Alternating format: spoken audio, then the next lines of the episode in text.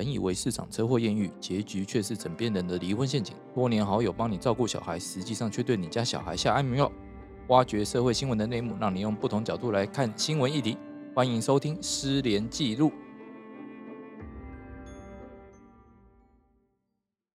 欢迎大家再度收听《失联记录》。那今天的话是我们呃主题是家家事事件常见的迷思。那我是主持人连刘俊连律师。我是施荣成施律师，我是安安律师。那今天我们的特别来宾一样是我们的快根律师。Hello，大家好。你不是说我我是快根吗？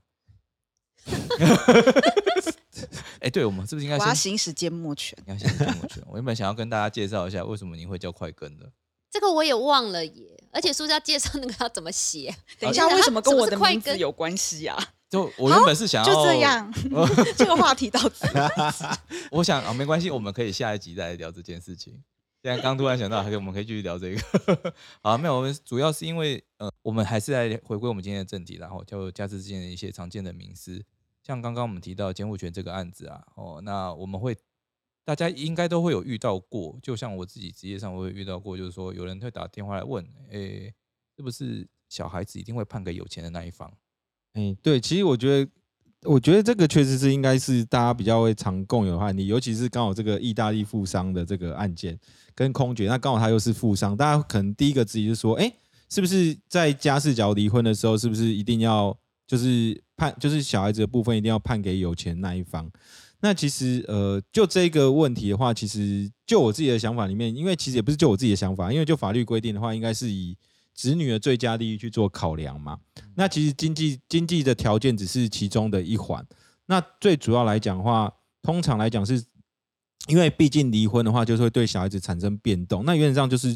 就我自己个人理解的话，是对小孩子的变动越小越好。那另外还有就是说，谁是小孩子身边的长期照顾者？那至于说经济条件，它只是呃整体里面条件中考虑的一环。所以单纯就假如说是以有钱没钱来做比较的话，那其实不见得说这个部分是一定会判给所谓的有钱的人，而是要其他还有其他的法呃，就是要以子女的最佳利益去做考量就是说。我法院在考虑这件事情的时候，其实他是不会单纯做经济上的考量，哦，还要嗯考虑到说对小孩将来的教育计划是什么，哦，那但老实讲了吼，呃，我一直在想一个问题，就没钱的人他有办法做这些事情吗？就是说提交一个计划跟老跟那个法院讲说，哎、我以后要怎么照顾小孩，哦，或者说我有什么打算，哦，或者说呃，当他没钱没时间，他要怎么处理这件事情？其实我觉得这有点现实层面的问题了。对对但有时候那个经济差距不是太重要，是因为即使小孩判给其中一方，另一方还是要付钱啊。对啦，所以我都是这样跟当事人解释，你没钱又怎么样？因为其实孩子如果真的判给你，对方还是要付那个抚养费，只是多寡的问题。对啊我通常这样安慰完，然后对方就直接问我说：“啊，要是他不给我钱怎么办？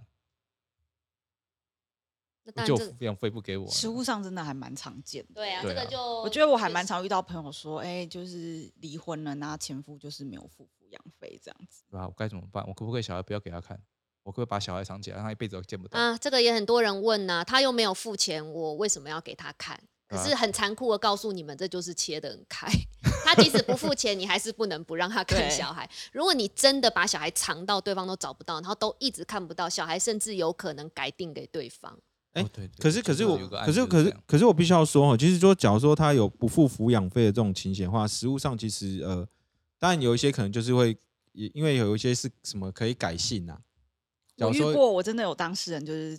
主张要改姓，后来法官有让有让、那还是同意哦。对而且他其实有传唤小孩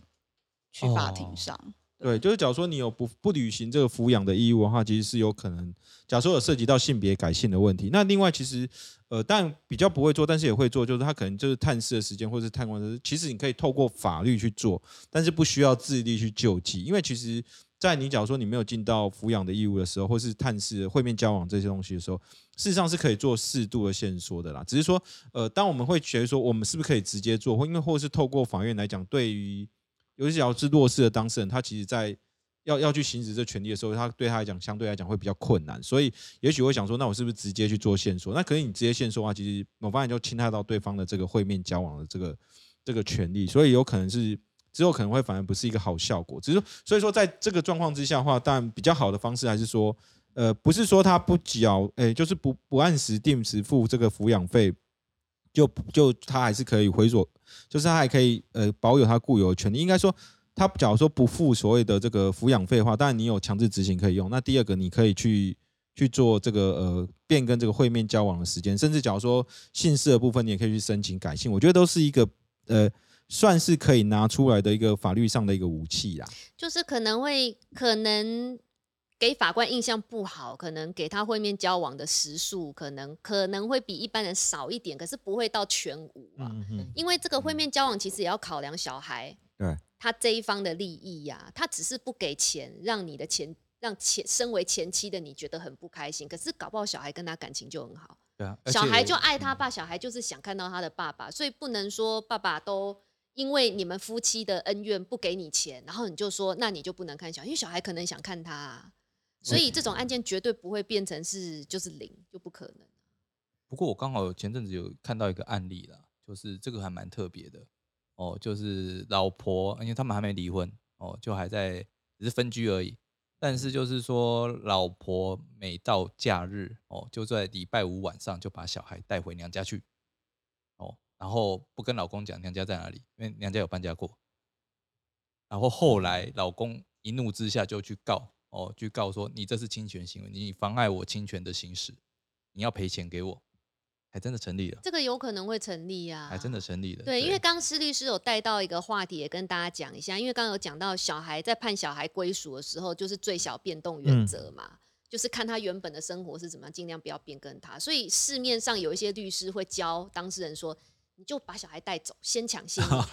你让这个暂时变成永恒，然后你就一直照顾你小孩，然后就让法官觉得，哎，跟妈妈相处就是一个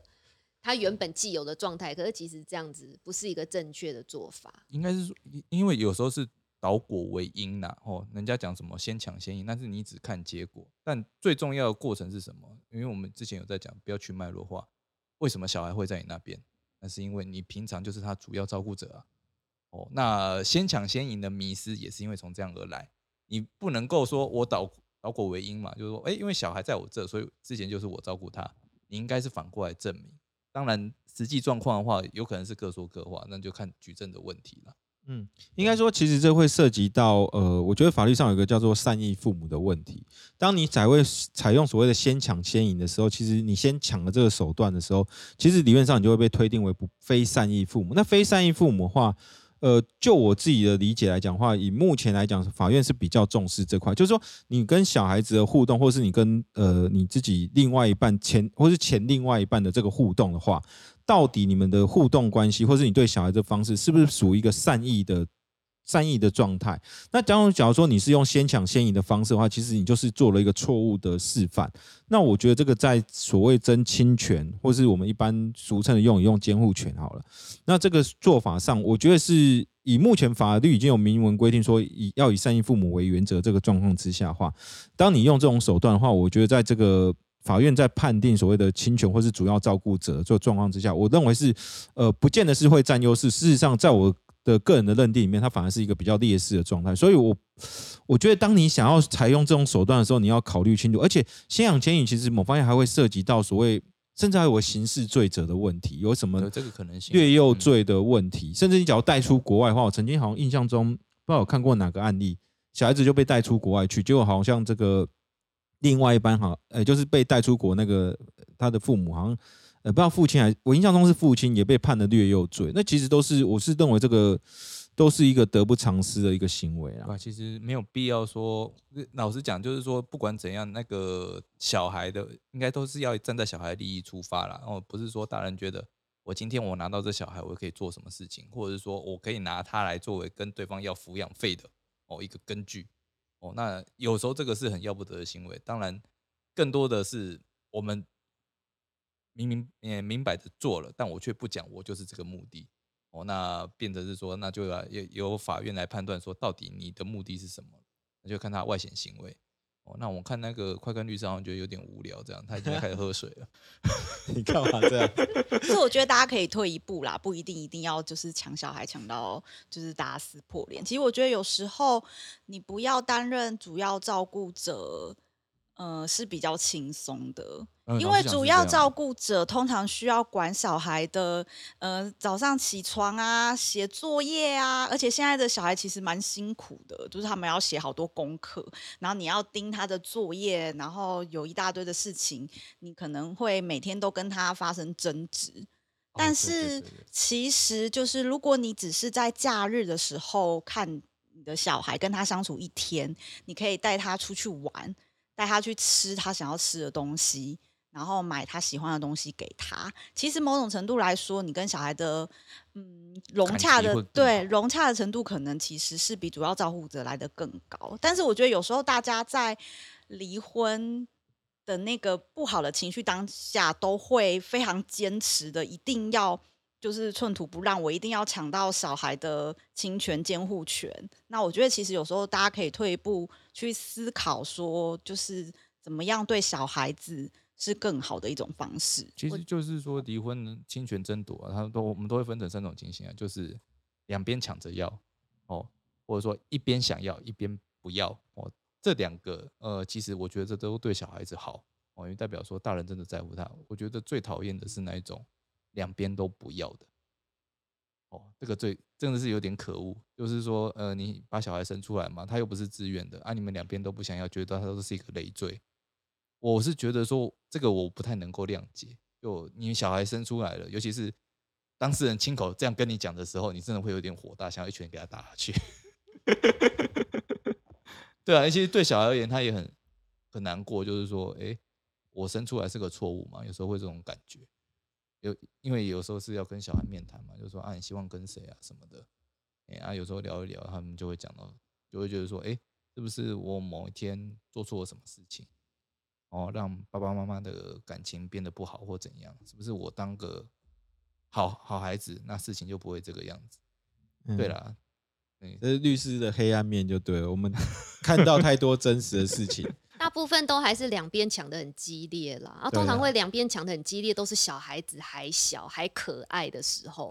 双方都会抢着要啊。可是就像我觉得快跟律师讲的很好，就是其实大家在抢小孩的时候，真的要想清楚，你是真的有那个时间、精力跟意愿一直带他，然后他长大越长越大，进入青少年时期会越来越难带。然后你未来你可能逐步的有自己新的人生，你有新的男女朋友的时候，你真的有意愿跟时间照顾这个小孩吗？因为我遇过太多，就是妈妈抢的很激烈，硬要把小孩抢到身边，